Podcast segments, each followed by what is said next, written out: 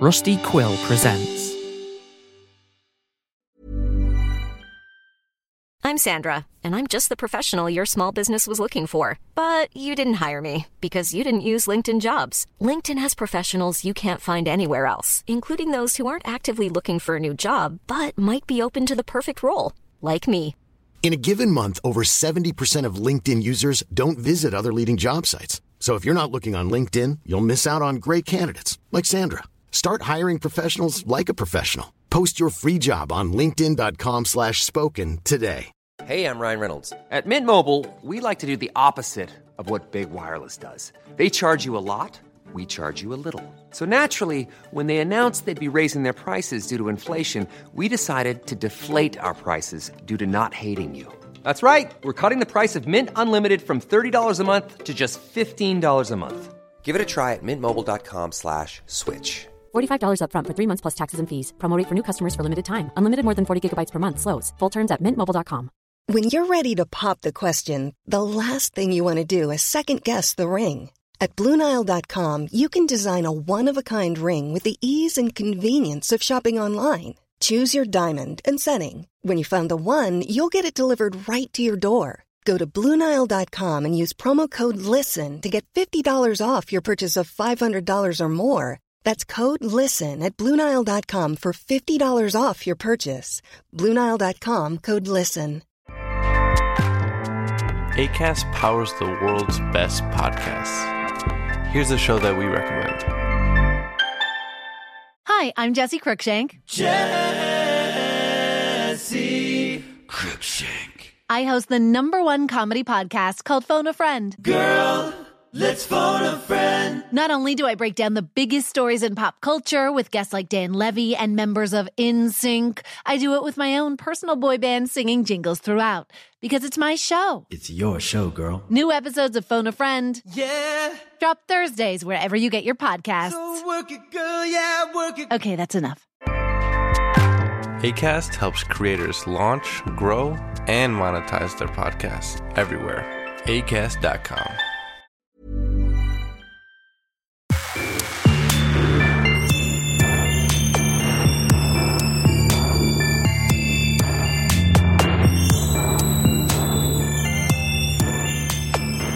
Hello, everybody, and welcome to the November 2020 edition of the Horror and Lit Club. Today, we are talking about Unsounded, a graphic novel by Ashley Cope, and the uh, wonderful, awful, great, and terrible remake of House on Haunted Hill. That is the 1999 remake starring Geoffrey Rush, uh, Jeffrey Combs that one irritating guy from SNL and Taye motherfucking Diggs.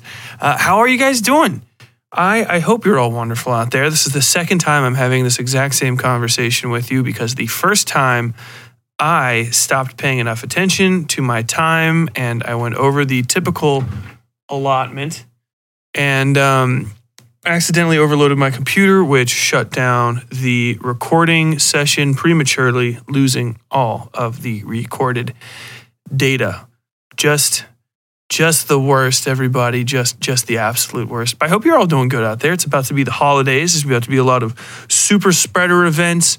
The plague is the plague is is is is spreading its tendrils into the people. It is mutating. It is growing stronger. You are in a horror movie, and I hope you're having um, as good of a time as you can in that sort of situation. Me myself, I've had a, I've had a few bright spots recently. The most important of which is that I uh, I managed to start writing again. Jesus Christ. Um, uh, this is the longest gap, the longest creative gap I've had um, in in in years. Jesus, I didn't. Well, I did. I say I didn't write anything, but I actually, I, I took a, a, a stay of continuance on uh, what may or may not be next season's story from July or June. Yeah, June or July, all the way up until last week. And of course, in that time, I had a whole wedding. Um, I had to launch this season. I had to make a lot of big decisions, and other things have been happening. And you know, on top of all that, we have the uh, we have to uh, you know do do business stuff. This is a small business that I run. As as bizarre as that is, I'm a small business owner.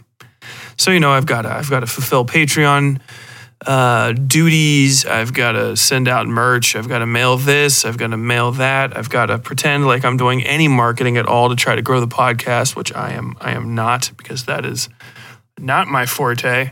Um, and so we remain small and cozy and comfortable with me and you, few thousand wonderful folks out there who listen. And I, I love you all for it.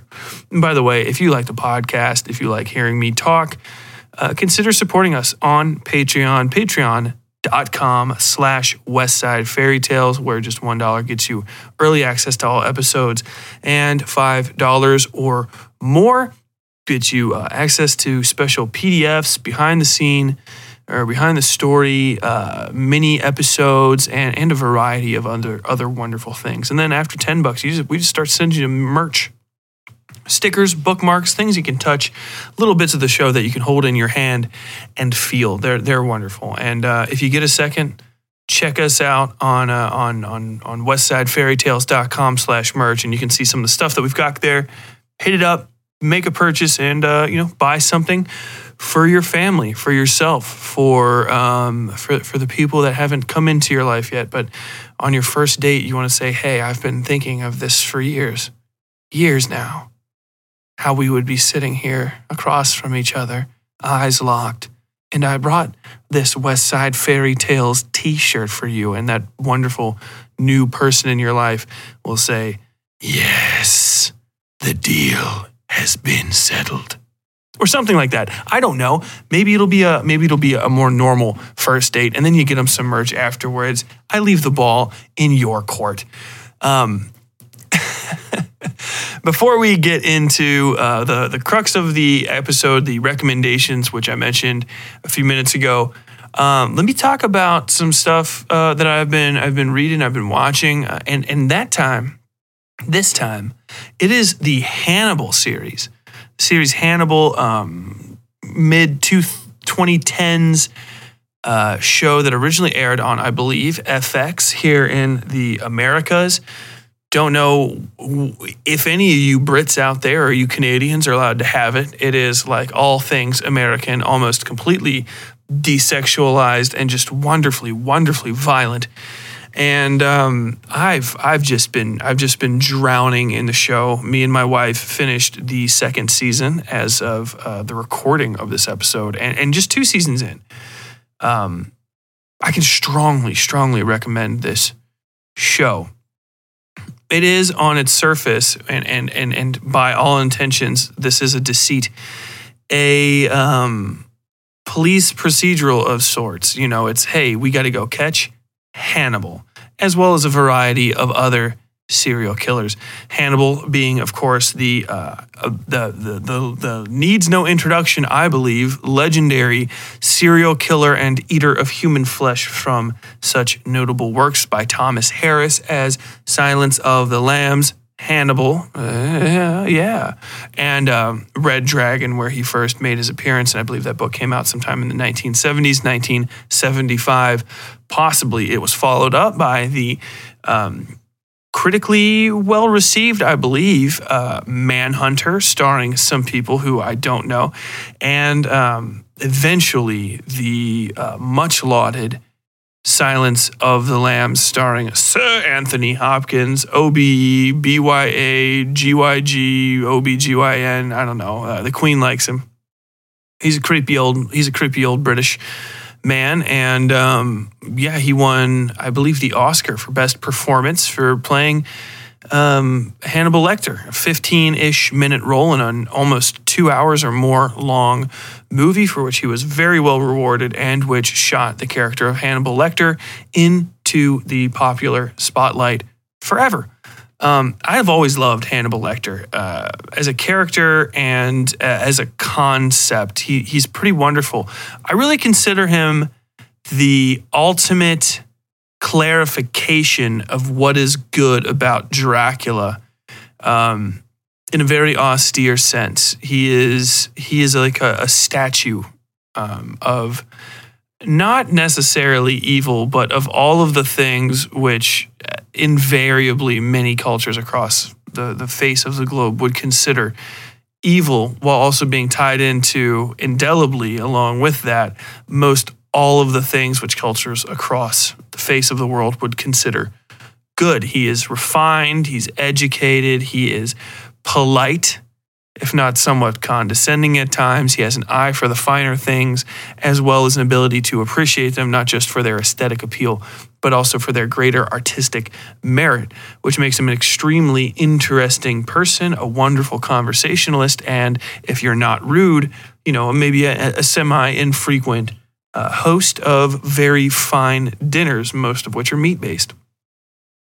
And you know, on the on the flip side of things, he is a not necessarily even cold, but a temperatureless, killing machine. Unexcited by blood, really, or the prospect of it. Killing is just a means to an end. And as much as he enjoys drawing or or or um, cooking or various other artistic pursuits, killing to him is uh, likewise merely uh, a measure of which to, um, or a, a means of which to, to measure the skill of his hands.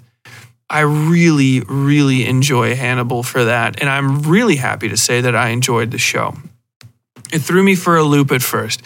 What I thought it was going to be was another police procedural, and I, I do not like police procedurals. Um, I, I appreciate them I did like them, and now that I have seen so many of them, I'm now I'm completely good. I've been a nerd.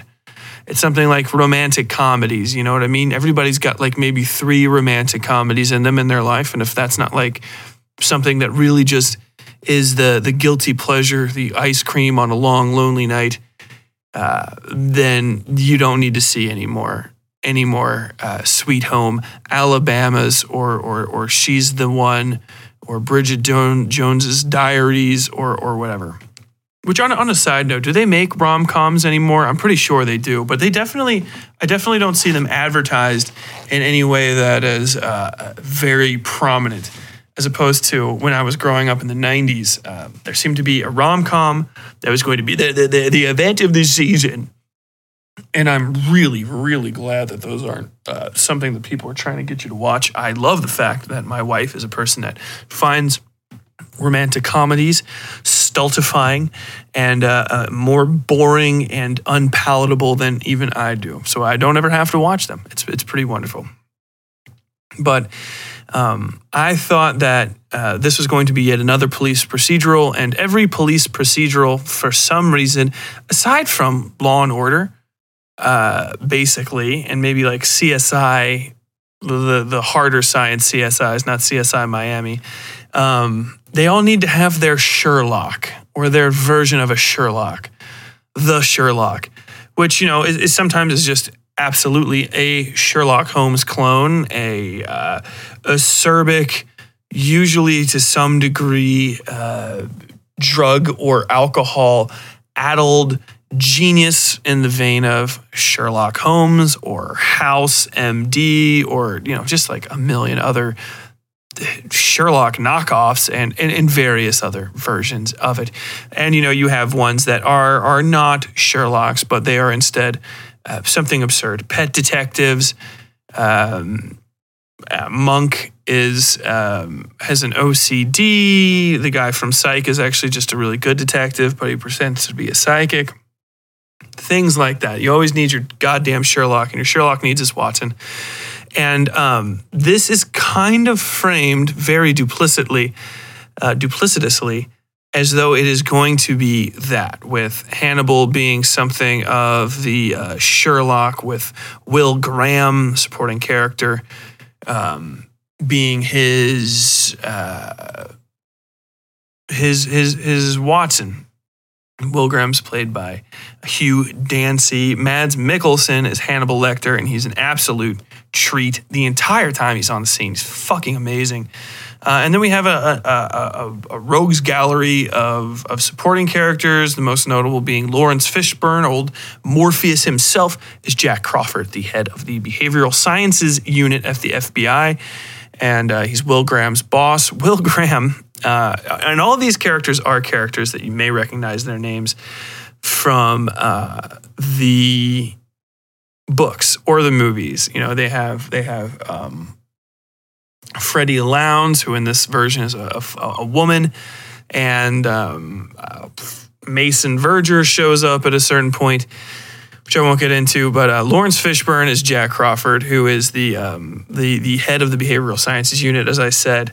And uh, they they kind of go around for the first few episodes of the first season solving crimes, but um, the with the uh, assistance of Hannibal Lecter, who was a noted psychologist at the time, and whom no one expects uh, is the or suspects is the uh, famed serial killer, the Chesapeake Ripper, a guy who is known for taking surgical trophies, quote unquote, from the people that he very violently and artistically kills. The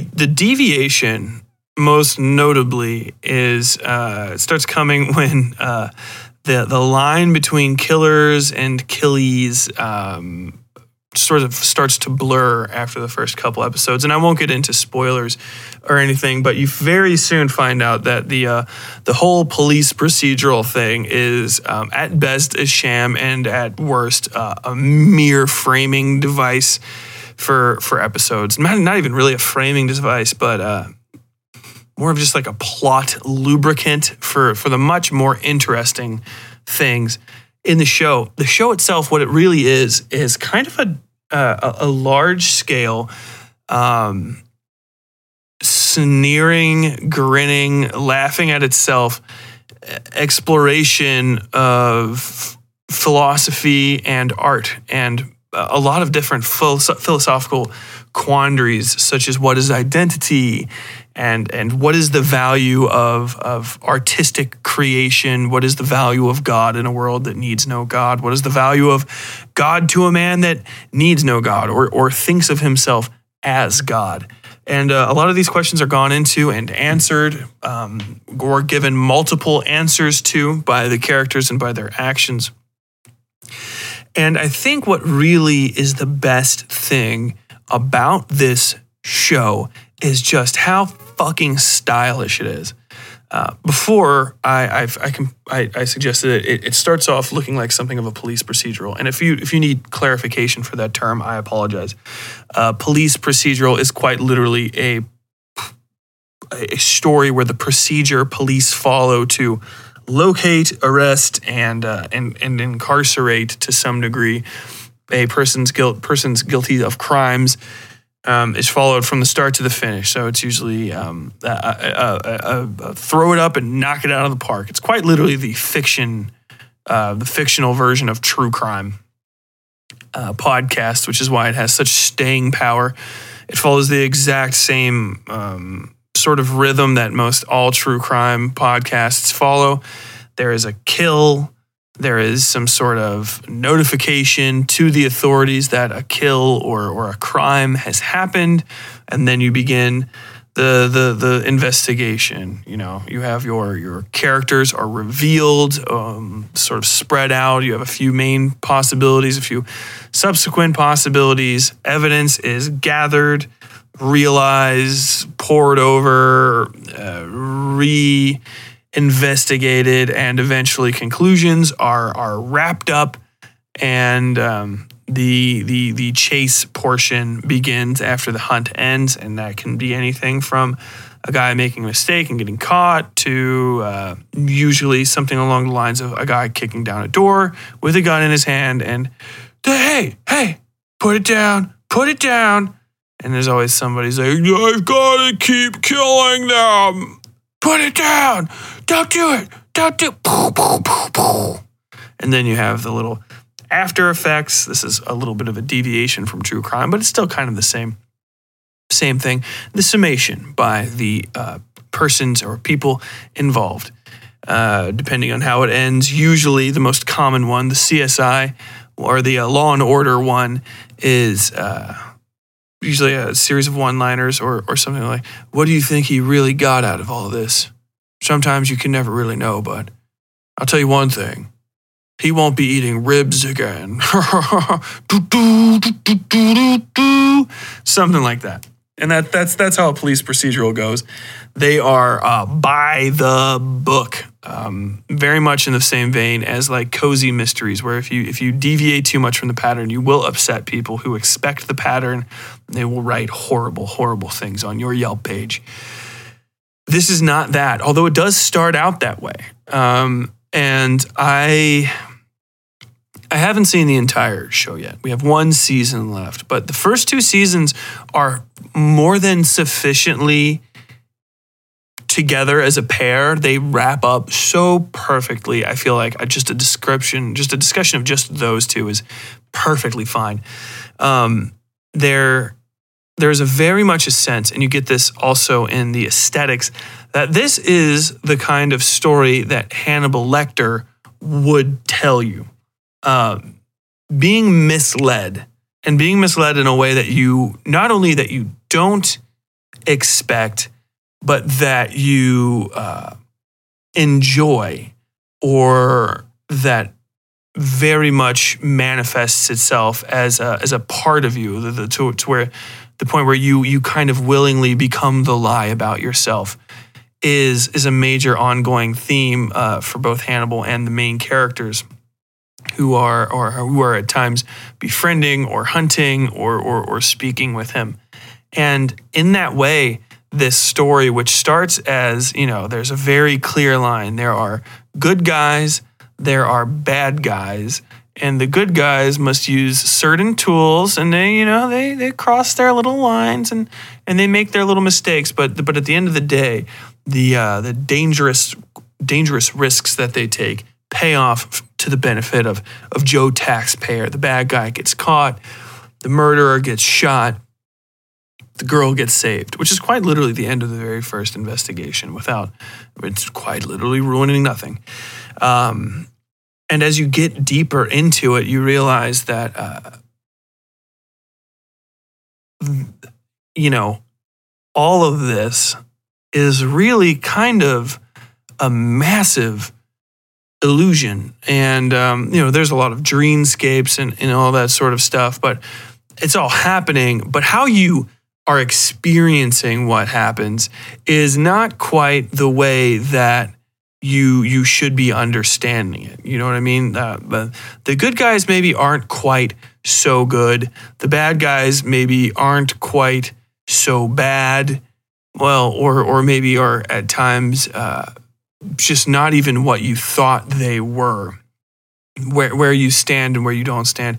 All of these things get blurred to the point where, uh, towards the end of the second season, a uh, character that only has about three total appearances on scene comes in. She's um, a high ranking FBI person and actually like takes in all of the things that have happened over the last several months that this takes place and is like, Are you all serious. Like, do you not understand how insane this is? And, you know, depending on how much you get into the show, you might kind of get caught up with it. And that is very much something that's along the uh, the feel of of, Heck, of of Hannibal Lecter, who is a, a um, very much a chess player throughout the entirety of this show. And I won't give away the um, the late season reveals for either of the seasons, but um, style, as I mentioned before, is a massive, massive part of this show. And it is so fucking stylish. Um, it is very artistic, start to finish. Uh, not there's not a single scene really that doesn't feel aesthetic to some degree especially when you get into the later seasons and really in my feel of how how I how I understand this when when Hannibal Lecter's influence really really manifests and you stop being part of that police procedural show and you just you're you're just in Lecter's world um, the stylisticness or the stylishness of everything, the, the stylistic flourishes are just uh, constant and, and really just wonderful. Uh, it, it, the whole show is a treat for the eyes. Uh, first off, everybody is dressed to the nines. And I don't just mean in expensive suits. Anyone can have an expensive suit. I think quite literally there are maybe three or four people that are ever even in a suit that's just a black and white suit in this entire show, much less anything that's a more boring pattern. There are no gray suits. Uh, everybody is wearing just like to the nines. Patterns are just these these wondrous color palettes, blues, reds, browns, greens. Uh, just it, it's absolutely mad how well dressed everybody is and how much the their their the colors of their uh, entire get up from their their skin to their clothing uh, to sometimes the blood that's covering them or the viscera or whatever all is uh, part of a greater palette that is expanded into the sets around them. And a lot of the sets are extraordinarily exquisite. Um, particularly in the later seasons when you get to see some people with money and there's a more more reasonable expectation that they should be afford able to afford some ostentatious rooms but uh, you know, sometimes you, you they kind of just are like, yeah, it's a public pool, but why why couldn't the bathroom look like this? And you're like, I, I don't mind. Very much I prefer this, or maybe not even a public pool, but just any kind of pool on earth. Why the fuck would the back area look like that? And you just don't care because it's so amazing. Um, it's very clear, very clear from start to finish that the people that they hired for for set dressing and mise en scène are just absolute studies, voracious devourers of Renaissance and uh, and Baroque area uh, paintings. Um, you very much see the Italianate there. Uh, there's a lot of a lot of Dutch influence, in my opinion, which is you know you can see it in these like very wonderful sfumato uh, feeling scenes where the, uh, the the light is almost like it's it's it's oil patterned onto the skin. It's just ah, bleeds out. And then in, addition to that, not only do they have the older uh, arts, which they which they lean in heavily on, um, like I was talking about the Dutch, you can see a lot of uh, famous. I, I, can't remember the names off the top of my head, um, mostly because they are Dutch names. Probably something like Vandermeer, I think. Vermeer. Uh, there's a lot of those styles of. Uh, help me now, Lord. uh, still lifes present in almost all of the dinner table settings that uh, Hannibal presents his meals around. And if you are a foodie, you will be simultaneously uh, disgusted and entranced by every meal that's placed on a table in this show. It is really just a delight to see the kind of things he makes from prosciutto roses to extraordinarily rare uh, dry aged goat leg dishes where the, the leg is sliced at the table. Obviously, this is it's all animal protein all the time.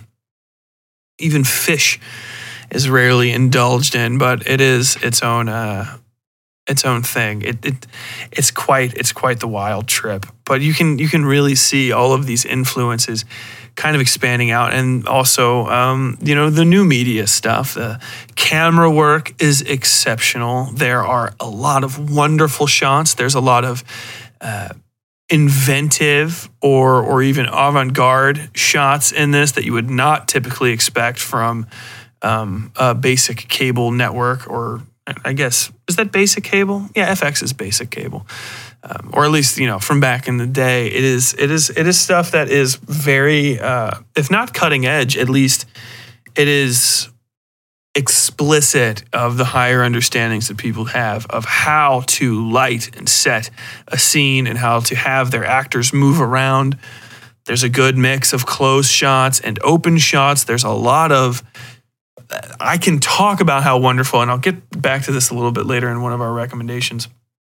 How wonderful the uh, the the scenes are, the settings are, because they really do let a lot of these shots breathe. And even if it's only for a good 30 seconds or so while people are having a conversation, you can really take in the room and they'll return to shots that kind of let you notice more and more details. And these, these sets are just amazing.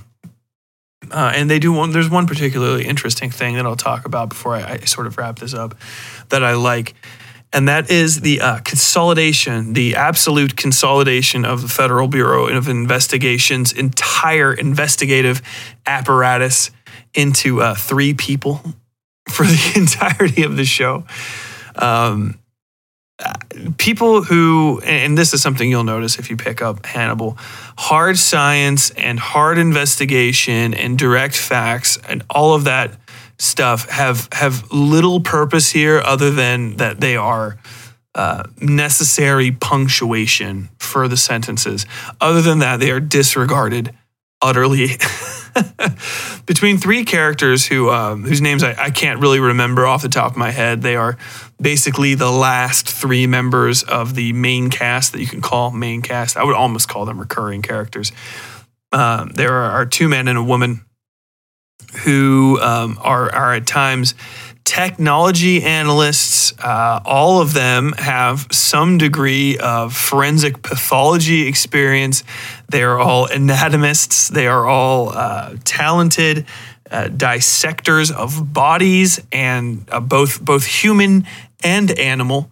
Uh, for the purposes of, of investigating crimes, they they have all of the skills um, which is obviously not how it works in real life. You have you have your person who per- performs your autopsy, and they work with other pathologists and stuff to, you know, share information and agree on details. You you will not have your the person that's running your autopsy also doing metallurgical samples on on removed chunks of of bullet.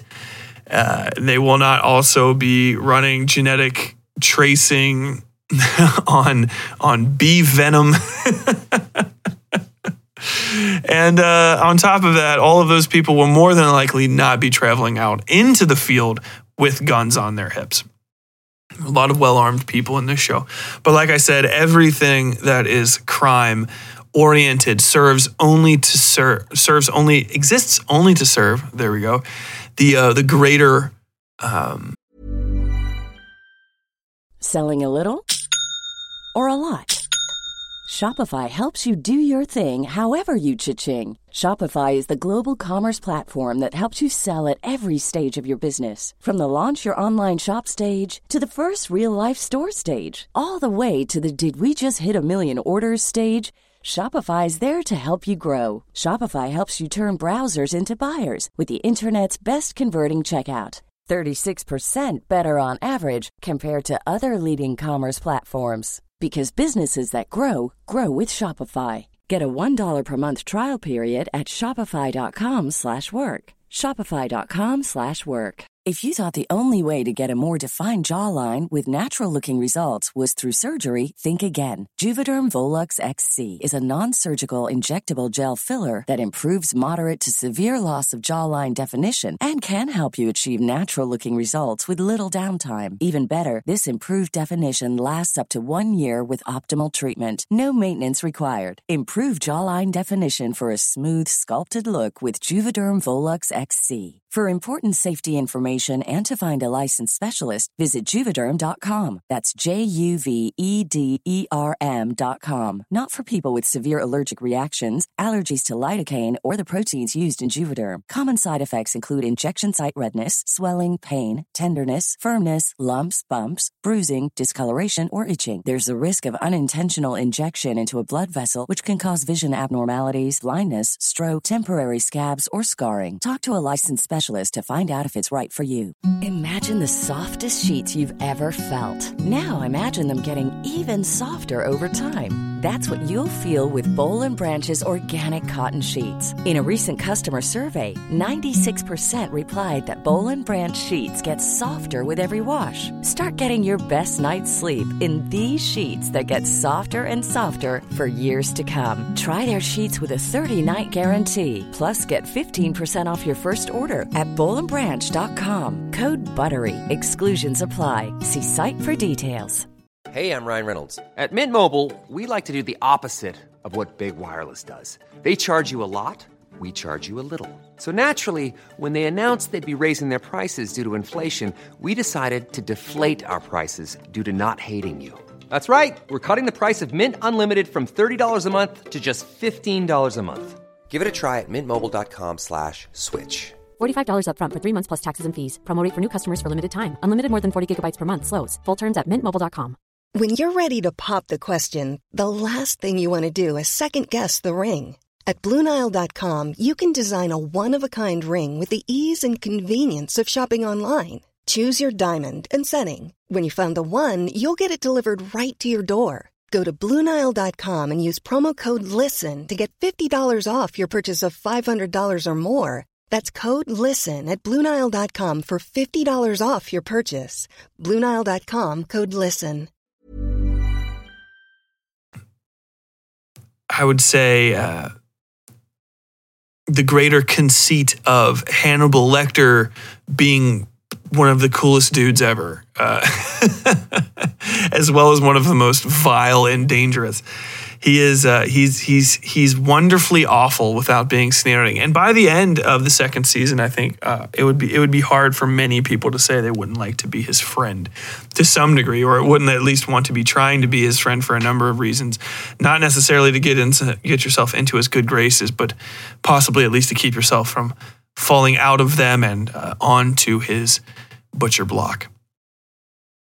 With all that said, I, I, strongly suggest you check out Hannibal, and I'm going to get into uh, our our first ad, uh, of, of, the first of our, our two ads for today, um, and that is from Manscaped. Uh, if you guys don't know what Manscaped is, Manscaped is a company that prides themselves on on on men and, and people with male genitalia just having the the the the bee's knees when it comes to taking off those trousers. And you know, hey, it's about to be it's about to be deep winter season.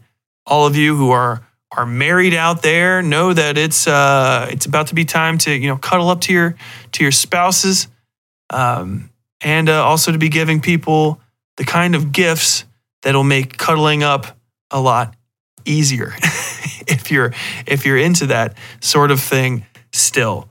Um, Manscaped has a new Lawnmower 3.0 ball trimmer, which it's going to help you tame that Wookie you got hanging out in your pants and improve the overall look and feel of your sack game.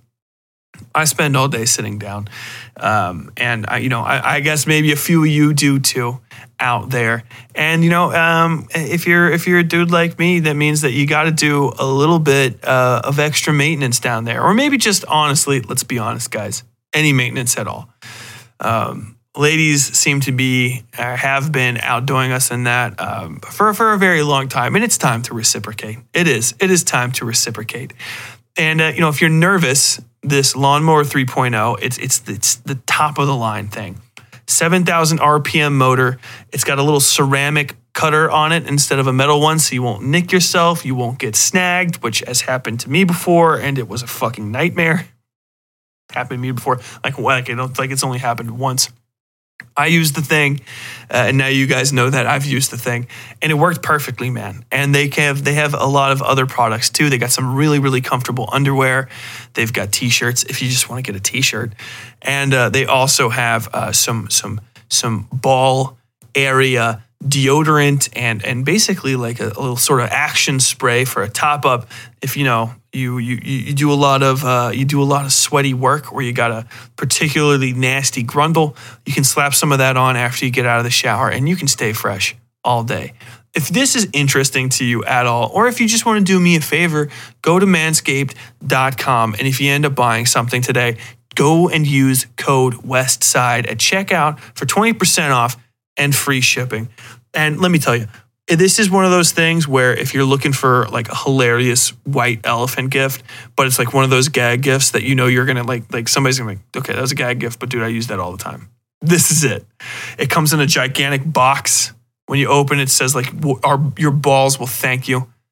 Funniest fucking box I've ever opened in my life.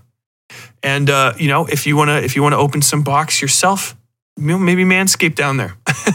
Again, Go to manscaped.com, use code WESTSIDE at checkout, W E S T S I D E, and you'll get 20% off and free shipping. Manscaped.com, code WESTSIDE. Make your testes their besties. Manscaped. Now I'm going to get back to it, and, uh, and, and we're going to pretend that that wasn't as awkward as maybe it was for some of you. Our uh, our first recommendation today is House on Haunted Hill, the 1999 remake uh, of of House on Haunted Hill, which was originally made in 1959. That movie starred the inimitable Vincent Price. You may remember him from the intro of What's New Scooby Doo. I cannot do. I can do a lot of voices. I cannot fucking do Vincent Price. I can't. It's, he's completely he's completely out of my uh, out of my range. I don't know why. I don't know if my voice is not low enough or possibly not high enough. But I digress. This movie, um, this is the first scary movie, really. I think, uh, like the first horror movie that I, I really ever saw on purpose. And I think I was, well, I, it's 1999, so I was at least 12 when it came out. I probably saw it when I was 12. Um, the movie stars Geoffrey Rush as Stephen H. Price, who is a, a perfect knockoff of Vincent Price. It's, it's fucking hilarious. And then a series of people who I, I, can't even remember exactly who they are in the film. Uh, Famke Janssen as Evelyn Stockard Price. Peter Gallagher as Donald W. Blackburn, MD. Chris Kattan, I can remember because he's Chris Kattan, as Watson Pritchett, that is the uh, son of the former owner of the property or the current owner, uh, caretaker, something. He's, uh, he's the guy that has the keys to the front door. Ali Larter as Sarah Wolf, Bridget Wilson as Melissa Margaret Marr, Max Perlich as Carl Schechter, the wonderful Jeffrey Combs, that's the man, the myth, the legend himself, Herbert West, reanimator Jeffrey Combs as Dr. Richard Benjamin Vannacutt, uh, a neurotic goof goof that um, I like. He's one of my favorite characters running around during the show. Lisa Loeb as Channel 3 reporter, James Marsters as Channel 3 cameraman, and Peter Graves as himself. Um, like I said, this is one of the first real horror movies I ever saw like with the intention of like I'm going to watch a horror movie today, and for sure one of the first that I can I can really remember seeing. Uh, I, I, think I'd like kind of snuck other ones, but I hadn't seen them all the way through. Or you know, I watched some dog shit version of a of a of a cut up movie on on cable or or something of that nature at somebody's house on you know Thanksgiving whatever. But this is the first horror movie I, I distinctly remember seeing start to finish. Tied to a degree, actually, with The Haunting, which came out the same year, and uh, that is a uh, a movie that is based on The Haunting of Hill House by Shirley Jackson, which I, I think I talked about it uh, to a degree last year when I talked about that show, Haunting of Hill House. This, uh, so these two movies came out at the same time. So you have House on Haunted Hill and The Haunting, which is based uh, on The Haunting of Hill House, which is um, not confusing at all, and um, probably didn't lead to any any any odd circumstances back when the film came out. Um, the the film's pretty wild, and it's it's. I will say this: it's not good don't don't watch this expecting it to be a particularly uh, well made film. Oh, and I forgot the last person in the cast is Taye Diggs as Eddie Baker in in a standout role as the most hilariously hot dude surrounded by a, just a cast of of mediocre people. it's it's it's odd how uh, how strange Taye Diggs is in this in this in this movie. Um, I love him. So uh, the the plot of this is that in the 1930s, the patients of the Vannacutt Psychiatric Institute for the Criminally Insane, the Hill House in question, uh, they go crazy. That's how the movie starts. It's a big uh, big riot. The place gets burnt down, and uh, with basically all of the staff and the patients still inside. And then we fast forward to 1999, where we meet Evelyn Stockard Price, who is in a disintegrating marriage with Stephen Price, uh, our Geoffrey Rush stand in for Vincent Price, who is, by the way, literally a spitting image of Vincent Price. Something I would have never picked up on as a kid, but when I was rewatching this with my wife um, a few months ago, I was I, I, could not stop laughing once I realized. I was like, what, what is this guy supposed to be Vincent Price? And then I realized he's like, oh no, yes, I am supposed to be Vincent Price. And for that alone, the movie is worth watching. Uh, it, it, it's it's really just amazing. Um, they are they're on the rocks, right? Uh, Stephen Price is a how do I say this? He is a amusement park mogul, which is a, a thing. Uh, in, the 1990s, people could have jobs like that. I don't know who would be who would be starting up amusement parks from nothing. Uh, but I guess amusement parks were more of a novelty in the 90s. I do remember seeing advertisements for them more often. I think I think people don't find them impressive as much anymore. I don't know. But um, he's an amusement park mogul, and his amusement parks are are, are horrifying and uh, fake dolls or uh, uh, dummies get beheaded and disemboweled and lose arms on on on on the roller coaster while you're on it with them, and it's this whole nightmarish thing. It, during this, one of the most unexplained scenes in any movie happens.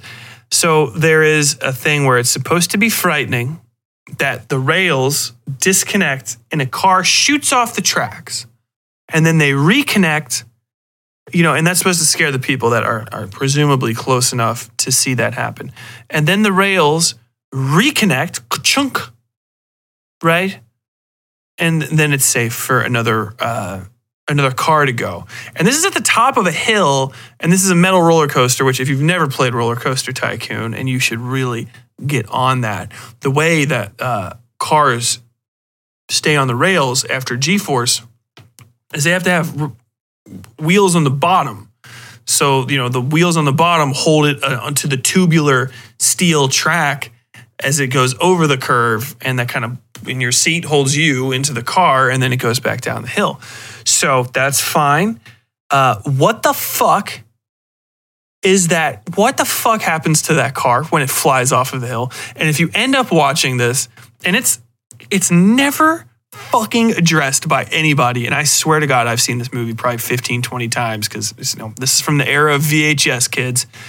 Uh, if you had a movie, you watched it until the fucking tape broke, especially if you were broke. Um, and this is one of my family's movies. Uh, one of my one of my uncles. It was a it was a, it was a ride. But if you ever watch this movie, watch that part and please tell me what you think happened because it looks like they just shuttle a fucking a probably fifteen thousand dollar, five thousand dollar, uh, multi seat amusement park railroad or fucking uh, sorry, what the hell are these things called? roller coaster car just they just shuttle it off into this into space. It just flies off the track and then down out of the scene, and then the track rejoins and just destroys all concepts of gravity by rejoining this other thing, um, and, and, manages to, to to take on the the weight of the following cars, and no one ever addresses it. It's actually. I wonder if they do it on purpose just because it's so ridiculous. But if you ever watch that, please, please that is one of my most standout. What the fuck just happened there? Scenes. Even when I was a kid, I rewatched it. Like, how? How? I digress. Six or six people are are receive invitations to uh, Evelyn's birthday party to be held, I presume, that night. Um, in the uh, eponymous house on Haunted Hill, which is just called the whatever Inst- Institute. I I don't know why the haunted, the hill's not haunted. The house is haunted. The hill's fine. The hill's just fucking hill. Um, and and the, the, the house itself is the most wonderful, gigantic, 10 story tall uh, tombstone of like neoclassical uh, architecture ever. It is very much that uh, raconteur style art deco. I meant to say art deco.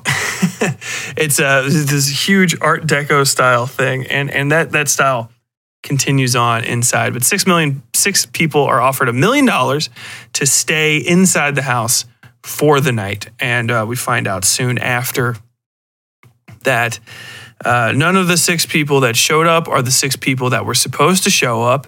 However, um, it is uh, implied that a few of them actually know each other for for uh, subtle and interesting and evil means. Or, you know, they get their own little side plots basically. Although it never really goes anywhere, you would expect that it kind of would turn into something along the lines of like Clue, where everyone's like, you know, oh, Colonel Mustard, Colonel Mustard from Vancouver, Colonel Mustard, the disgraced Colonel Mustard of the Banana Republic in South France. Yes, you, you, you've heard of me. No, I've never heard of you before. And then you're like, oh, cool, that's interesting. What the fuck's going on over there? That wasn't a particularly cogent example, but I, you know, you got to come up with these things off the top of your head, and they're not always going to be perfect. But the, uh, the plot is that they all have to stay in, and a lot of them are like, well, no, you know, maybe maybe a million dollars, but uh, we'll, um, oh, what I, this guy's name always just escapes me, even though it shouldn't. Like, why is it? it it's just leaking out of my head. Chris Kattan, the other guy from Night at the Roxbury, as as he probably is loath to be remembered. Chris Kattan's character is like, "No, the place is evil. We gotta leave. We gotta leave. The place is evil." Eh. And then uh, something happens. I can't remember exactly what. And uh, all of the shutters close. Um, there, there's hilariously thick steel shutters on all of the doors and windows, and everybody's trapped inside. Vincent Price then hands out handguns. And uh, we find out that he's kind of wired the place up with a ton of cameras and uh, maybe a few spooks and scares to, to scare everybody because that's what he, he gets off on. He likes, he likes scaring people. Um, but we soon find out that Chris Kattan was probably right. And, uh, you know, people start, people start disappearing, people start dying, and it becomes this whole, uh, this whole thing. Taye Diggs being in this is probably the best part because Taye Diggs is hilariously handsome compared to everybody else that's in this. He's really not the kind of guy you would want uh, to to have in a horror movie. Um, usually, and you know, this is this is a product of the Dawson's Creek style casting that they did for. Um, a lot of these 90s horror films where they, they kind of had like little handsome people, like little cute, cute people. Um, even though I, I prefer, I, I think and you know, I mean this in like the uh, handsome or cute or pretty in in the the the cover of like a teen magazine, good looking, you know, uh, not not the kind of good looking that um, I prefer in, in a horror movie, which is usually maybe kind of like not at all. Uh, I, I, like my people a little worn down. Jeffrey Combs is about as good looking as I need anybody in a horror movie to be because it becomes kind of distracting uh, unless you're going for a certain type of feel. And that's where I think the problems with this movie really start to arise. It's Taye Diggs' fault. Now he's actually the best. He's actually one of the best parts of the movie, just because he looks he looks so out of place because he's like really in shape and like confident and good looking. He's one of the protagonists, one of the main protagonists too. But everybody else is like. Um, they're these good horror sub characters. They're they're mincing, they're deceitful, they're weird, they're creepy, they're they're not all put together. And then Taye Diggs, he just looks like he's about to uh, punch ghosts in the face. Man, he's he's the shit. Um, but yeah, this movie is there was a great movie to be made here, and I hope maybe that somebody retries it soon because you know we had that same year we had The Haunting, which was a terrible adaptation of a Shirley Jackson film, and uh, House on Haunted Hill can be the terrible adaptation of uh, the 1959 movie. So why not? Hey Netflix, why not try? Why not try? what this movie does really good is uh, it's it's it's like mise en scène. The scene setting, the dressing of everything is pretty great. The dressing of the characters not that wonderful, except for of course the Vincent Price stand-in. Geoffrey Rush's Vincent Price stand-in is quite literally just traipsing around in a fucking smoking jacket and a little pencil mustache, sounding like Vincent Price, um, and he's wonderful his wife pretty much works in her role. She's like kind of like a drunk.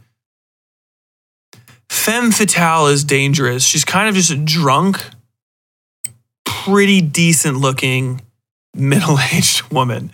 Uh, Femme fatale, I feel like, should have. Uh, like her makeup needs to be really on point, and I, I don't think her. This is that case. The case for that lady. Just these are my own. These are my own personal subjective opinions, but uh, I digress. Um, the rest of the characters are kind of just dressed in like 90s clothes, and 90s clothes are, uh, in my opinion, the worst of all clothes for everyone but children. They're just baggy, baggy dog shit. That's what 90 clo- 90s clothes are. Uh, and you know, shapeless, formless. It makes everybody look a little, a little unwell. Um, but this the the the set itself is really wonderful and it's actually got like a feel to it and I, I think of it as almost like you can feel how alive the building is uh, from the the visceral guts of the place where where we really get into it you know you, you start in the forum the atrium you come in it's this wonderful art deco glass and copper and these thin lines and these big flat brutalistic planes and all of it's broken up by like scroll work and there's huge glass windows. And then you know once we get kind of cooking and we have to go down to the bowels of the prison they're much more dark and grimy. The the human touch is is is is either easier it's either ugh, sorry. It's either light or or wholly overdone. You know it's it's rough hewn rock and and moldering rusting rotting doors and uh, big big fucking just cables and and and stuff's draped in black. Everything's everything's greasy it all looks like if you touch it, it'll get on your clothes. And as we get deeper into the, the both the plot and the the the the, the pacing and, and, and story itself, uh, you get up into the, the the lofted heights of this place, which are like its brain is is is um, the the the heart of the clockwork is is is all rusted and dusty and and ill used and crushing against itself and cranking itself to pieces and eventually disintegrating and destroying the greater structure beneath. Yeah, it's wonderful. But the, the bad thing is, is this is a fucking 90s movie. And you know, not all 90s movies are like this, but it is a, a broad problem. Um, wacky camera. I don't know if it was just like somebody was just handing out steady cams in that era and just like like, hey man, could you like twist this camera while you're looking at somebody. So every every like shock has to be somebody zooming up on somebody's face and and twisting the camera, that kind of stuff. Zooming this way, zooming that way. There's not a lot of good, solid fixed camera angles and, and, and people kind of getting to to do stuff. There's there's some, but there's a lot of times when I was watching that, which I, where I was just like, man, I wish you would just chill out the camera does not need to be in this scene. Uh, the camera is not an actor. You can just let it just let him sit this one out and just watch, so that we can just watch. Um, and that's just that's a '90s thing, man. Uh, you know, sometimes in some movies it's well done. Uh, most notably, I would say Fear and Loathing in Las Vegas. They do that that one na na na na na na camera very well but because they're on fucking drugs the whole time, it's you know these, these dudes are fucking cracking out adrenochrome in a, in a dilapidated fucking Las Vegas hotel room while they're all strung out and shit.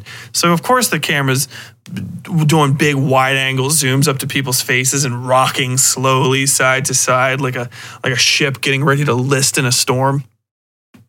But in this movie, it's not that it's not that necessary because the wackiness of the camera kind of uh, bleeds out a lot of the tension in some of the scenes. And that's not to say the whole movie is like this. You know, there's some parts of it that are like really, really amazing. Um, my favorite scene uh, is one where the the Vincent Price finds his camera guy, and his camera guy's head has been cut out of his head. I don't even know. Basically, like somebody went in with an apple core and cored out everything like above his eyebrows and below his lips, or you know, uh, opposite that. So like from just above your eyebrows to just below your lips, and then cheek to cheek. They just kind of like cut all of that out, like his skull, and like left somehow a circle there. Like I don't know where you start cutting and stop cutting to make that happen, but that's what he finds, and it's it's fucking wonderful.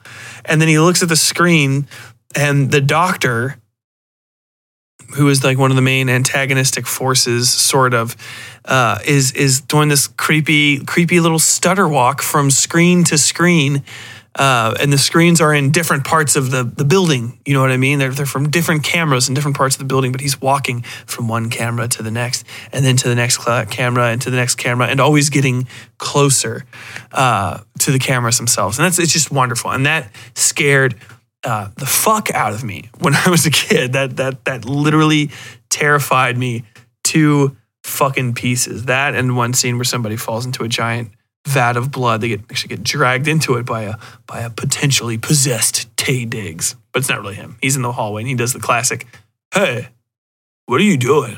And then the the the thing, "Oh no," um, which I actually do in uh in this season of. in this season of uh, Scars in Time, it's one of my favorite.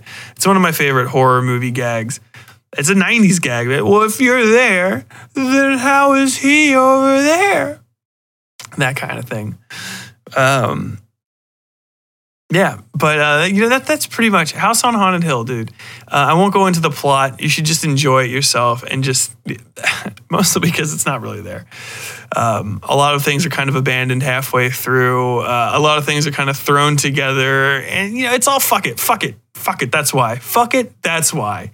Um, Chris Kattan's a ghost at one point, which is Ghost Chris Kattan will make you laugh your fucking ass off harder than any joke Chris Kattan has ever told in his life. Watch it. Watch it for the last five minutes of the film. Uh, you can catch it. I don't know where. I don't know where the fuck it's streaming. It's always somewhere. I think we saw it on Amazon Prime, and I was just like, "Oh, Sam, we have to watch this. We have to watch this right now. This is my childhood. I need it. I need it." Um, but yeah, go check it out. Have a good time. Get drunk, probably maybe a little bit before it if you are a consenting adult and in the mood for that sort of thing. Um, I wouldn't watch it too high because you'll be expecting the fucking guys to walk out of the goddamn screen at you, and nobody wants that. With that, I am going to get to our, our, our next and last ad read uh, for this, which isn't really going to be much of an ad read because I actually want to talk about this podcast because I like it. So it's an ad read slash recommendation, which if you uh, if you ever send me some stuff and it ends up on the HLC, I don't think as many people um, in, experience the HLC as they do the normal episodes, just because you know some people are some people aren't aren't in here for that, which is fine. But um, uh, yeah, if I if I end up doing an ad for you on this one, it's going to be much bigger. So. that's simultaneously a warning to all of you people. And uh, uh, hey, come on, come on and hang out with me, money people. So um, I'll, do, I'll do the ad read and then I'll talk about this uh, this podcast. Throughout time, the world has been faced with questions that seem almost unanswerable. Is Bigfoot real? Why does a round pizza come in a square box? Why isn't there a podcast dedicated to all things Appalachia? This is where you start playing the, the, the music, like in the 90s com- like a 90s commercial.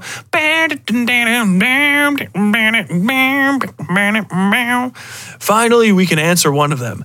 Appalachia is a podcast that defines and defends the greatest region in the country. Through hilarious conversations, Big John and Chuck shed light on real issues, stories, and people that make Appalachia uniquely its own. Appalachia can't App, you can listen to Appodlachia anywhere you find your podcasts or at appodlachia.com. Either I or they uh, accidentally left a typo in there. I'll blame it on myself. I, I, I, I fumbled that the first time I read through it. So, um, Appodlachia, man. There's a real thing. So I don't know if you guys don't know this by now, it would be interesting. But if you're a new listener and you're you're kind of you're kind of scooting through this with me, um, I, I, I base everything uh, in the Westside Fairytales. It, it's all basically based in West Virginia, and everything that's not in West Virginia is on uh, a spoke of a wheel, of which the axle is uh, the Mountain State. And um, I, I, do that for a very important reason. First off, like I fell in love with the place um, in the just the meager seven months that I lived there. You know, if you count all the other time that I spent there, it's maybe a year now, really. Um, but I I really fucking love West Virginia. I I, I always have. Um, I liked it even when I was in the military, and I only just drove through it. It was the best part of driving from Camp Lejeune to Cincinnati is all this winding hills and stuff, and then all of a sudden you're just driving and fucking. There's Charleston, the gigantic golden fucking dome in the middle of the middle of the wilderness. There's this gigantic city. Um, well, I mean, gigantic is it fills most of the valley, so that's sufficient for me. I digress. Um, Appalachia is uh, she's mistreated by people pretty routinely and I would say not justifiably, but for for for some obvious reasons. Uh, App- Appalachia, for some reason, is picked on for being ignorant and and backwards more than a lot of other states that rightly deserve it. You can say what you want about Appalachia or Appalachia. Jesus Christ, I'm going to be doing that the entire time I'm talking about this. Uh, unlike in Leith, North Dakota, no person has ever managed to almost successfully start up a white supremacist commune with legal standing in the state. Jesus Christ. Um, Appalachia is is a very varied region, and um, most of most of the people who really understand the history of that place will tell you it's a place where rich people have viciously taken taken advantage of of of poor people and people looking for a shot, and also a place where where those same sort of you know indigent or or impoverished or or immigrant folk have really just fucking tooth and nail clawed an existence out existence out of some of the most hostile fucking terrain uh, on earth, dude. Like Appalachia don't want you there. Like, dude, them fucking hills want you gone. But if you if you can kind of if you can kind of learn to live with the land up there and, and and hang, you can you can really like that. That's your spot now. That is your fucking place. That's your holler. Hold it close. Um, and you know there there is there's ignorance and racism in West Virginia, and I'm not I would never deny that. And the thing about West Virginia is because you can kind of isolate yourself real good, you know, uh, people tend to be they they wear their hearts on their sleeves even if they're fucking racist. And you know they'll they'll be like, oh yeah, I fucking love the Confederacy. They're trying to blah blah blah blah blah blah blah blah blah, and their their ignorance is on display. Whereas in in in more quote unquote polite areas, like maybe even the one I live, Louisville, Kentucky, um, people are really good at hiding their racism and their ignorance and stuff. And uh, but but that that that kind of mountaineer spirit is is very unique to that place. You know what I mean?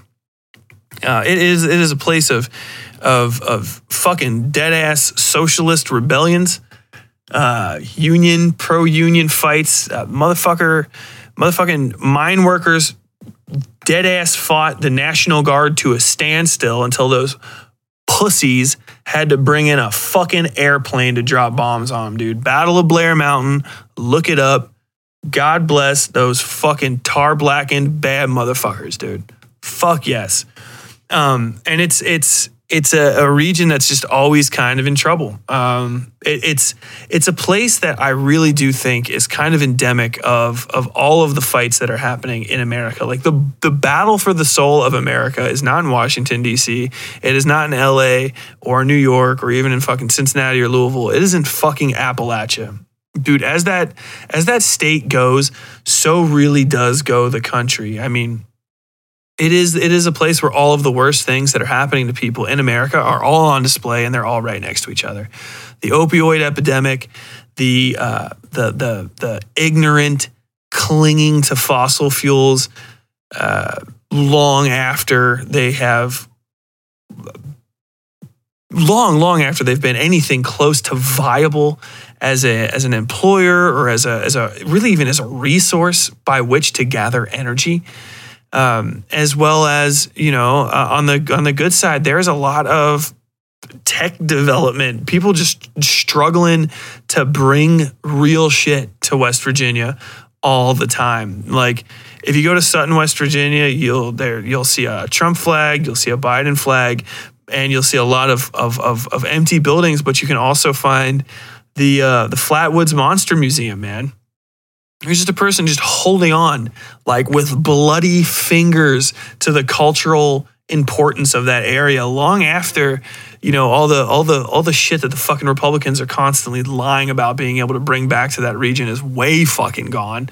And it's it's not coming back guys. If you're a friend of coal it's not happening. Nobody wants coal it's never gonna fucking happen again. But the thing is is you know um, it's easy to shit on West Virginia. Mostly because it's fucking hard to find a West Virginian.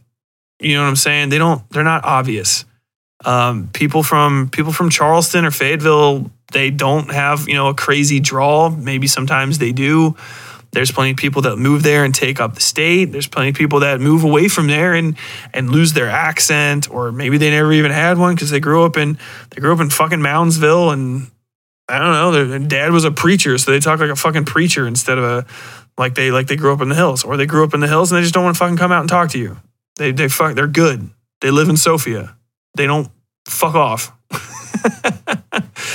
um, and you know when people go there, they go to West Virginia for poverty porn and shit like that. And one of the things that I wanted to put in my writing is just a a fair shake. I always want to give Appalachia the fair shake that other people fucking aren't giving it. And I want to say Appalachia right, which is Appalachia, not Appalachia uh, it's a thing. It's a real thing. People, people are mad fucking pissed about that. Um, and at the the podcast, they are great about that. That is really the the the the, soul and goal of that entire podcast. Um, I I picked them up off recommendation of nothing. I was kind of just looking up other Appalachia based podcasts on Twitter just to see if I could like, hey man, you guys want to you guys want to split some ad, do some promo swapping, and I found these guys and I ended up listening to them, and their podcast is uh, amazing. It, it's it's. And it's not just that I agree with them. Um, they they highlight a lot of things that I don't know about. They give platform to voices from the area, um, people that are actually trying to address the concerns. You know what I mean? Like, you, you, there, there's a lot of people in Washington D.C. Like Joe Manchin will go to Washington D.C. He's a senator from West Virginia. I have a funny story about him. Uh, you know, he'll go to he'll go to D.C. and he'll blah blah blah. Opioid epidemic, blah blah blah blah blah. But Joe Joe Manchin is never never gets fucking anything done for the fucking Mountain State. He's a he's a, um, a Dixie Democrat who's just basically living on borrowed time. Um, he's he's the guy when it's like, oh, one Democrat crossed over to the conservative side. It's it's Joe Manchin every time. He's bought and paid for, but. You know, I might not be 100% right about that, but uh, every time I've met him, I was just like, I fucking don't like your giant head. Um, they, they give voices to other people. You know what I'm saying? Uh, local local motherfuckers, and and that's that's good. And they're out there talking to these people and, and, and really trying to figure out what the fuck West Virginians want for and from West Virginia.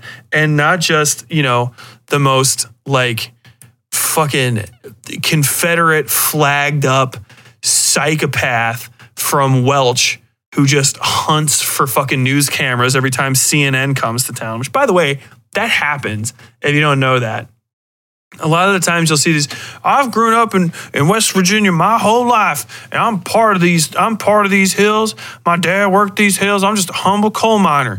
I'm not. I never. I, I never conned to no socialism. Blah blah blah blah blah blah blah blah blah. And then if you actually like are from the area, you're like, why the fuck is he using that accent? That's fucking Phil. Phil works. Phil works for the fucking for fucking uh, what's it called mining. Like that dude doesn't talk like that.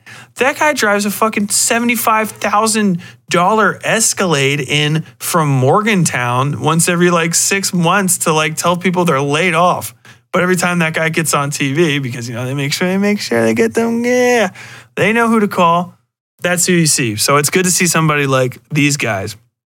More to the point, um, they're also kind of sticking out for stuff, and they they got a, a lot of heat recently or, or, or a lot of positive heat, so to say. I'm not I'm not sure um, against uh, the the fucking nightmare that is hillbilly elegy, which is a fucking goofy goofy fucking premise for a story. Uh, anyway, I haven't read the book. Don't don't judge me on that. This is why I feel like I can talk about hillbilly elegy. I'm gonna, I'm gonna hip you to this. So I saw hillbilly elegy, by the way, is a book written by a man named J.A. Vance, whose uh, immediate qualifications I was not aware of when I uh, saw that there was a man giving a, a, a, a, speech about, I think, I can't remember what it was about, but I think it was about representing like Appalachia or, or, or pulling yourself up from your bootstraps as a, as a small author or some shit. Uh, and this was at the Charleston Book Fair in 2016, whatever year the, the, the that came out. Um, you can look it up. It, he's probably on he's probably on the billing and whatever he did. But I was like, okay, Hillbilly Elegy, weird, weird title for a book. It must be a comedy um, in my mind, like maybe like a, like a semi-serious comedy, because and uh, if you don't know this, if you're not, if you didn't grow up like blue collar, white trash, white trash adjacent like I did, um, you might not like really understand like the, the the the the few like three subtleties of the word hillbilly.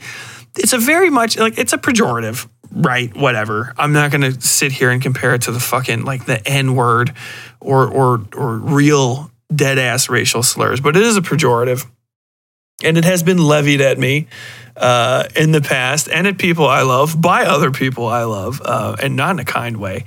And um, it's got its own sort of meaning, uh, at least where I come from. And I, I was I, am from the west side of Cincinnati, Price Hill neighborhood. My family jokingly calls each other Price Hillbillies, uh, and and people like us who are functionally speaking just like loud, uh, obnoxiously loud, often drunk you know, Scots Irish, German immigrant type white people, uh, the kind of people that live on the west side of Cincinnati, and uh, and they don't mind their manners in public. That's like a hillbilly. It's not. It's not a a thing. It's not a word that you would associate uh, class with, or or um, or your the amount of money in your fucking pocketbook. Like that's what white trash is. Uh, white trash elegy would be uh, that would make sense. And now that I know what the book is to a degree about, white trash elegy would probably have been a better title.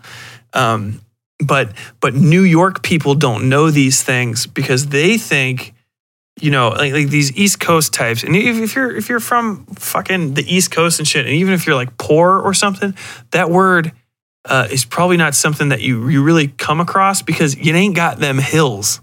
Like we got the hills here and that's them hillbillies or, or, or worse, hill people. Hill people is some shit. Hill people elegy is a that would be a fucking horror movie. That's that's fucking dope.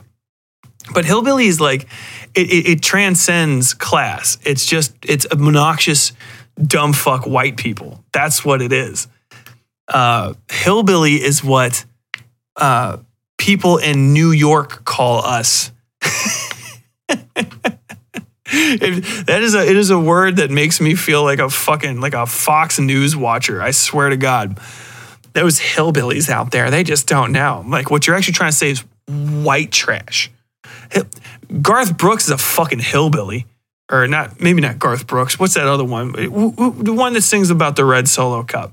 That's a fucking hillbilly. That dude's a hillbilly. He makes fucking hillbilly music. He also makes probably 13, 14 fucking dollar or thousand or 14 million dollars a year. That's hillbilly shit.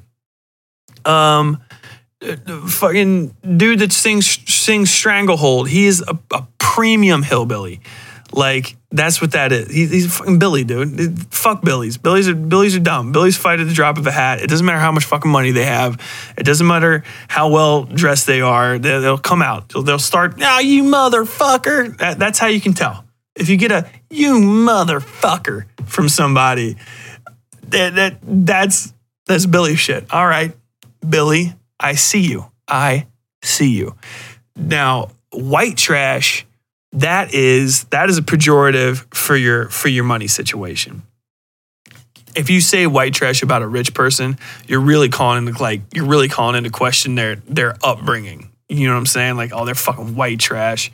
Like basically it's like saying bougie. That you're you're you're you're you're you're a bougie rich person that has no fucking no fucking class and it is it, it's there's subtleties to it, but that really evokes a certain type of image, especially in my mind. Uh, that is something. That's a word you really you really wouldn't just fucking bust out. You call somebody white trash and you fucking you got to fight. I, there's white people that don't know this. I swear to God. Um, if I if I'm out there, if I'm out here right now and I'm I'm speaking to the choir, I assure you, I've had to have this conversation with people I know that are actually like upper class white folk, and they don't understand the difference. They don't know when to say the words either. It's like, oh, it must be like when Jaden Smith like first met somebody that's actually from a bad neighborhood, and he's like, oh, that's weird. but that's the thing is uh, if you're gonna talk like that, you gotta walk like that. You know what I'm saying? Um, there, there's just like a there's a feel because you wouldn't say that word where I'm from or those words. You wouldn't you wouldn't say that about people or or even really kind of like out loud like, oh, that's hillbilly. Without without somebody being like, "What the fuck do you mean? Were you trying to you trying to cast aspersions and some shit, man? I work fucking hard for my money." Like, like th- that's the conversation will start. It's not like a, a real racial slur where you know your, your fucking whole life could and maybe even in, should end to a degree, not not physically, but you know fiscally. Uh, but you could you can you can start some shit off. You can pop some. You, you can you can you can get fucking clocked over hillbilly a little bit. White trash, you get fucked up. But calling a book white trash elegy would actually mean something. And talking like that, you know, you'd think that somebody that named their book that would have a feel to them, you know, like maybe come from where I'm from.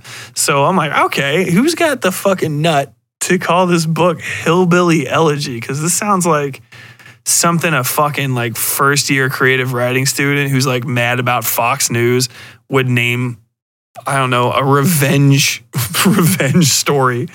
Uh, and so I go to see this guy, and the dude that's talking is some fucking accountant, right? And um, he's wearing like a blue shirt and fucking khakis. He's he's got he just stands soft. He's got hands that look like they're uh, as as fucking smooth as kitten pussy. Like it fucking ridiculous. Uh, soft boy, you know, which is fine. You know, you can grow up poor and white, and and and and still, you know, you can be effeminate if you want and stuff. But just that kind of getting raised that kind of way puts a hardness on you. You know what I mean? Like you eventually you're gonna have to scrap with somebody. Eventually you're gonna have to get your ass kicked, or you've gotten your ass kicked, and that that that that wears on people, and you can kind of see it in them. So I'm watching this accountant talk, and then he never shuts up, and then I realize he's the fucking author. I'm looking at J.A. Vance. There he is. And I'm just like, what? And I, I, I just remember him talking about something along the experiences of growing up poor. And I was like, but really though? And you know, I'm never one to fucking really question somebody's story like outright. I always, I always give everybody this the, the benefit of the doubt because you never know. But he just, he just struck me as like, no, no, Like if I if I if I pointed that dude up, if I pointed that guy out to like my dad or my uncles, and I was like, "Do you think that guy grew up in a fucking like a like a trailer park outside of Dayton?" like, no. What are you talking about? That dude's from the east side of Cincinnati. That motherfucker ain't never. He's never not worn a Rolex in his life. Oh my god, that dude's never walked to school. he got to carpool. He got to carpool three blocks. Um, I'm just talking shit. Uh, but you know, whatever. And then I find out, I get deeper into this, and Appalachia, man, they start talking about this this this dude, and he was he's a fucking like he's like a trust fund baby from like New Hampshire or some shit that like flew into to I, I think it wasn't even like really Appalachia. I think it was like more like the Ohio River Valley, like where I'm from uh, which is like foothills or whatever, but like like over in that area, like he would like fly in and hang out with his grandma for a day, and I guess maybe get picked on and fly back. I like so, um, and then then one thing I do know is that you can absolutely avoid the hillbilly elegy because these guys have these guys have read it, they've consumed it, and they're like, no, and and the good thing is that they're going out there and doing the Lord's work because, like I said earlier, guys like that, and this dude, this dude, I fucking looked into him even more, and he's some fucking cocksucker, uh, conservative pack member who's one of these dudes that's like, pull yourself up by your bootstraps. Anybody can do it. It's like, what if you were born without bootstraps? well, steal them but you know the Appalachia guys, they're they're they're on the case with this sort of stuff, and it's good that that they're out there, um, kind of like you know leading the charge on this stuff because this guy and his dumb fucking book are now on Netflix, like, and and it's another fucking. Not even another nail in the coffin, just another fucking punch in the face, another fucking hit with the brick to to Appalachia and, and the people that actually live there and the stories that that matter from that region. And then, you know, that sucks. But I'm glad that people like Appalachia are, are fucking on these dudes. They started up a gigantic campaign that got a bunch, a bunch of heat behind it. And uh, got a lot of people to say, you know, fuck, uh, fuck Jay Vance and fuck Hillbilly Elegy. And uh, I honestly, I hope the dude never writes another book. Fuck him.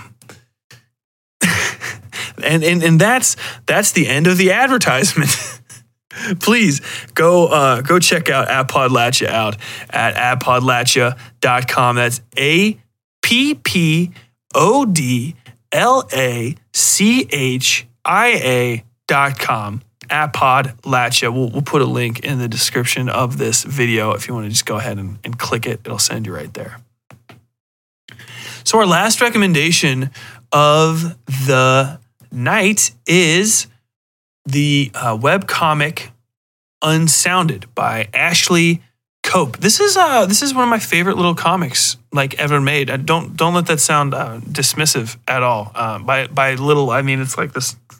It's been going on for years longer than I've been creating on the internet, and uh, she operates at a whole higher level than me.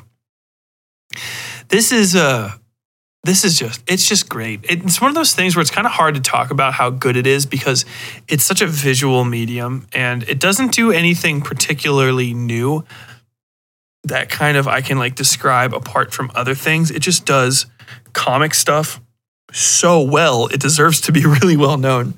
Um, it, it's it's also unfortunately um, just for description's sake it's a high fantasy uh, setting. So um, it follows the story of Sette Frummagem and uh, Duane, the uh, I can't even remember what the hell they're called. He is a uh, reanimated corpse of a man named Duane who has all of Duane's memories and regrets and feelings, if none of his blood flow.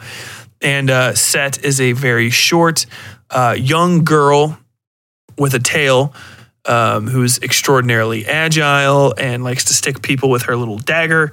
And uh, she's a criminal, and she is the criminal or the daughter of the uh, king criminal Neri Frummagem of of Sharteshane, which is a uh, region in this extremely expansive and lore dense world. That's one of the reasons I say it's unfortunately high fantasy because if I talk excessively about any of the plot, I am going to have to stop every five seconds to explain uh, entire words and concepts, which will, within those words and concepts, also require uh, deviations for explanation. So just trust me when I say it is an extremely deep and detailed fantasy world. Um, these two are tasked basically with uh, having Sette go and find her uncle Stockyard, who um, is a uh, minor head of a of a little cartel that's outside of Sharteshane, and she's gonna go check on him and make sure he's he's doing what he need to do for her dad. Um, and uh, this will, uh, according to her dad, who is a uh, lying piece of shit and a criminal, uh, increase her in his esteem. Duane doesn't really have anything else to do. He's being promised something. I can't remember exactly what it is, but you know, it's a thief's. He's given a thief's promise by this man um, to accompany her. Duane is a very, very talented. Oh, I think he's called a wright.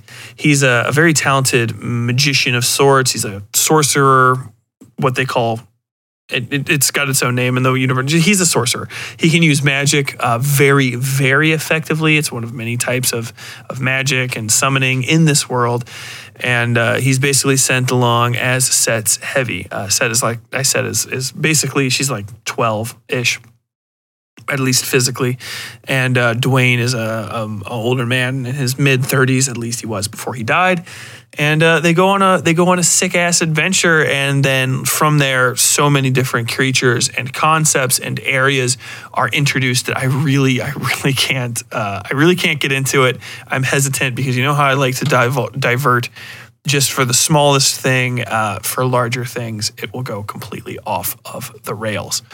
Um, suffice to say, um, I I read the hell out of this up until like a year and a half ago when I had to take a pause and I forgot where I was.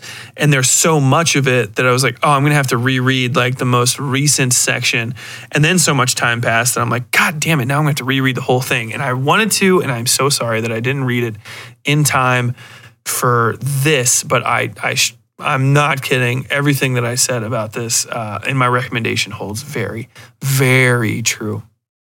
Uh, the the best thing about this, um, the best obvious thing about this is the artwork. Um, there are there eventually will be probably some web comics or comics that I'll recommend that won't have particularly wonderful or engaging or inventive artwork. I would say that um, Cope's artwork isn't particularly avant garde, um, but it's extremely, extremely competent in its in its in its wheelhouse. You know, you're not going to see um, a lot of not if, if I say it, you're not going to see a lot of artistic panels. That's that's going to sound uh, uh, diminutive of her, but you won't see a lot of you know high concept, crazy shit. You know, uh, but it's a lot of really, really, really good art. I mean, for you know, uh, when you, when you find me at a loss for words, it either means that I've been talking too long and I'm running out of them, or I'm actually just I'm actually just awestruck by how incredible something is. Um, to boil it down a little bit tinier, one thing that um, Cope does that I, I can say she does better than most other uh, artists that I follow online is expressions. Her um, characters emote and interact very, very well. And um, obviously, she didn't invent the concept of expressions or of drawing expressions effectively, uh, which is why it's not avant garde. But um, she's so effective at it that a lot of the uh, non human characters in this, and there are many non-human characters. There's whole subspecies and all of that, and and and different races, and there's monsters and demons, and there's gods that are gigantic crow women with uh, eight tits and uh, feet that are all capable of expressing themselves both bodily and through their faces, and it's all extremely well done. Um, her settings are are vivid, and her characters are extremely interesting. Um, the multiple different the, the different continents all have their their own different genetic makeup. One of the most interesting things is that the uh, the continent where you would normally typically probably find uh, your quote unquote protagonists in most works, i.e., the one that's all white people, is uh, hilariously racist, not against people of different skin color, but of people of different hair color which is very it's a very interesting system that I, I really like. Um, and so basically there are six or seven different hair colors. I won't get too into it, but like blonde is one of the uh, lower hair colors. And I think like blue or something of that nature is the absolute lowest. Then there's like platinum hair, plats, and there's like higher ones like ruddy hair, uh, red hair. And they actually have different lifespans. So uh, some of them, like the red-haired ones, I think they can live for something in the, the ballpark of six or seven hundred years. Blondes tend to live as much as as long as as typical humans. There are typical humans outside of this area. Um, and uh, there, there's like the blue hair ones that live only like 10 or 15 years. And uh, along with the color of their hair, this is the super magical society. There is more and less of their type of magic that they practice that they are allowed to practice, first off. And uh, also that they are capable of doing with some of the longer lived uh, castes being able to um, do some pretty pr- pretty radical and impressive magics, and, and, of course, even that system is subverted and, and said to be uh, possibly possibly a lie. And then outside of that, you have like Sharteshane, which are um, they I don't know they're all all different sort of races that we would consider races uh, in in America. Um, then you have I think it's Redane. Um, I, am I'm, I'm messing up the names of the countries, but don't even worry about it. And that's a country of all people with uh, typically African features, including naturally uh, curly, tight curly hair and uh, and dark skin, and they are their own um, place, and they are in a they are in a sketchy sort of. Um, I think they're a monarchy of some sorts, an, an, empirical monarchy, and they are at odds with the uh, the super magicy people, of which Duane is a uh, a member. And um, no one even really knows if Sette is uh, actually a human or not, because she's missing certain anatomical features that would uh, denote her as actually being born of a human being. Uh, and then in addition to that, they have like lizard people and like dog people type things and and and gross god creatures with it's fucking it's awesome. Dude just go check it out. Check it out before i embarrass myself talking about it.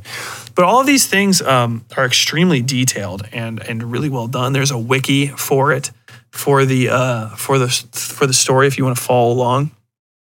The lore is sufficiently deep you may need it uh, especially considering um, she uses what you would basically call uh, independent pronouns uh, or independent nouns for everything. So, you know, even magic is never just magic. Um, in, in, in, things like that, you know, a spell is never just a spell; it's a, a, a binding or a bond, or whatever it is in this. But it's all very interesting, and I, I really like it. and I can't recommend it enough. Um, I'm going to start rereading it um, basically tonight. I wish I had time to reread it, but I'm also kind of glad I didn't. My my recommendation can stand even if something's not particularly fresh in my mind. This isn't a uh, critique or a review; it's a recommendation, and um, my feelings on it, I find, are are much more valuable than uh, the freshness of it in my mind that said, um, go and check it out. Again, it is called Unsounded. You can read it at casualvillain.com slash unsounded. Uh, I don't know why it's at Casual Villain. I think that was uh, Ashley Cope's website before this started. And, you know, hey, once you get locked into a domain, you're kind of fucked. But um, go check that out. And uh, you know let me know what you think. If you guys want to talk to me about any of the stuff that i discussed on this episode please i'm always around. Hit me up on facebook the west side fairy tales horror and lit club is a group that you can join. It's obviously it's free to join. It's very uh, very low pressure. It's a hangout group. We talk about horror. We talk about whatever books we've been reading music you've been listening to, you know, stuff like that. It, it's really chill. And you can always come in, talk about the show, talk about the recommendations. We'll have a thread for the recommendations uh, for this episode up soon. So pop on by. That's facebook.com slash Westside Fairytales Horror and Lit Club. We also have just the show itself online. Um, or the, just the show page itself uh, online on Facebook at facebook.com slash Westside Fairytales. If Twitter's your thing, at WS Fair, at WS Fairy Tales. If Parler is your thing, miss me with that weak shit. And uh, also check me out on YouTube, youtube.com, Westside Fairytales. I am going to, as soon as I'm caught up with stuff that I need to do for the people that actually pay me to live, I will I will start doing reviews of horror uh, movies and stuff on there again. And also you can you can listen to all the podcast episodes there.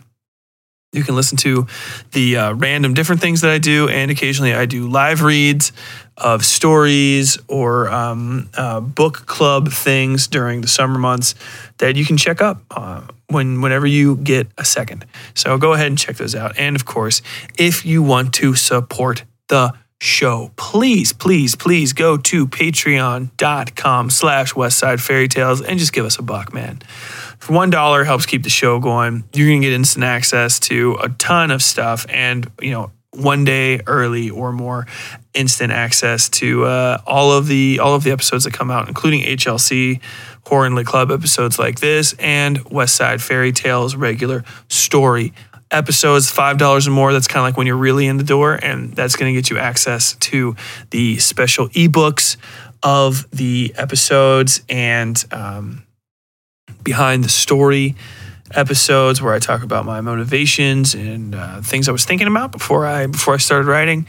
And ten dollars and more gets you access to merch, all kinds of super early. Uh, the episodes come out like two weeks early uh, or more sometimes on that. I think I released the first episode like a month early for this season. So, you know, if you end up liking this and you want to support us at that level, hit us up. And twenty dollars or more, you can get posters and stuff. And I think, I think I might be, fifty dollars or more, you get your own story printed out. Fifty dollar people, I am for sure going to be sending a. Uh, a printout or something of this entire season's story to. I might um might have and I think I might end up just uh, self-publishing the the book ver- version of the podcast, and then um, you know you'll be able to buy it like a novel, and uh, you know, hey, sign up to the Patreon, and if you're if you're on there at the right time, you might end up getting uh, a novel version of Scars in Time who knows? Who knows? It's a mystery at this point. But uh, if you want to get something in your hands that's physical right away, um, other than the ten and twenty dollar tiers, there, go to westsidefairytales.com slash merch and uh, and buy a t-shirt, man. You can walk around wearing the show like a skinned animal. Just have my have my logo emblazoned on your chest. If you got one of the white shirts and I got a marker and you find me in the wild, I will sign that motherfucker for you, and then you'll have a, a, a dope ass memento to carry around with you. Maybe even be buried in. You know, hey, if you're gonna rot, why not rot with me right there over your heart? and I think that's a good place to wrap it up. It's a it's a fairly ridiculous place, if anything. Um, and until next time, as always, oh, actually, before I even say that, uh, don't forget next week, I think. God, is it next week? Damn, next week we got another episode coming out Scars in Time, Chapter 5 The Town. No. The Mayor? Yes. The Mayor. Scars in Time, Chapter 5, The Mayor comes out next week. Please check it out and, you know, share this everywhere Please put us on Reddit, whatever the hell floats your boat. And until next time, as always, stay safe out there.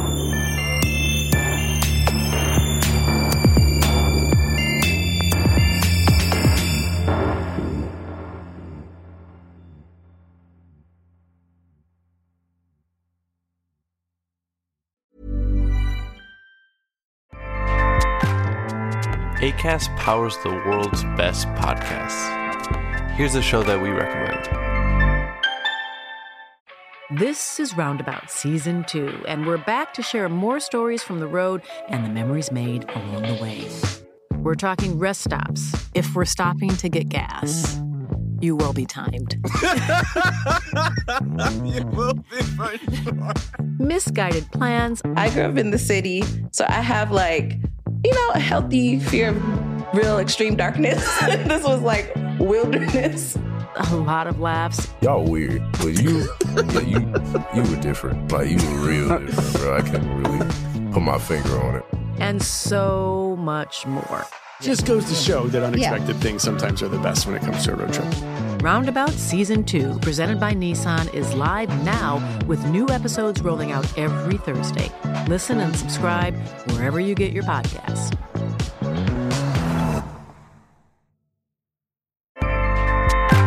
ACAST helps creators launch, grow, and monetize their podcasts everywhere.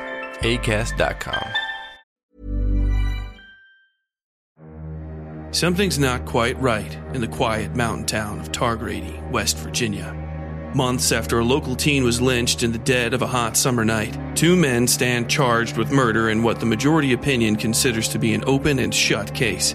But Adelaide Stevenson, a young crime reporter from Charleston, is finding out the smallest cracks in the official narrative run far, far deeper than she could have ever expected. Join Adelaide in West by God as she navigates small town secrets the dubious ethics of her own profession, and the dark whispers of an ancient creature, known to some as the Witching Woman, who prowls the shadowed hollers that lie between night and nightmare. Sent on overnight assignment to cover the start of the trial, Adelaide quickly realizes the story she's been told and been telling doesn't make sense. Cryptic assertions of a concrete alibi are emailed to her by the family of the accused. Nobody in town seems comfortable discussing the basic facts of the case, and the murder she's been writing about wasn't the only tragic death this summer. Adelaide extends her stay against the wishes of her editor, and her investigations take a complicated and dangerous turn as she discovers the true depths of the mysteries surrounding Targrady. The only real evidence from the night of the murder may lie in the hands of a notorious local crime family led by an enigmatic woman known as the Fetid Queen. Local authorities seem to grow more hostile by the hour, and even Adelaide's own career might not survive this assignment featuring an eclectic cast of characters ranging from violent and horrifying to outlandish and fabulous. West by God is a must read novel for anybody who enjoys Twin Peaks, Stephen King, and all the creepy places you find just off the path in the woods. It is the debut novel of Tyler Bell, a USMC infantry combat veteran, former crime and courts reporter for the Charleston Daily Mail, and creator of the award winning Westside Fairytales horror and dark fiction podcast due for release by Henlow Press in October of 2023. Learn more at westsidefairytales.com slash westbygod.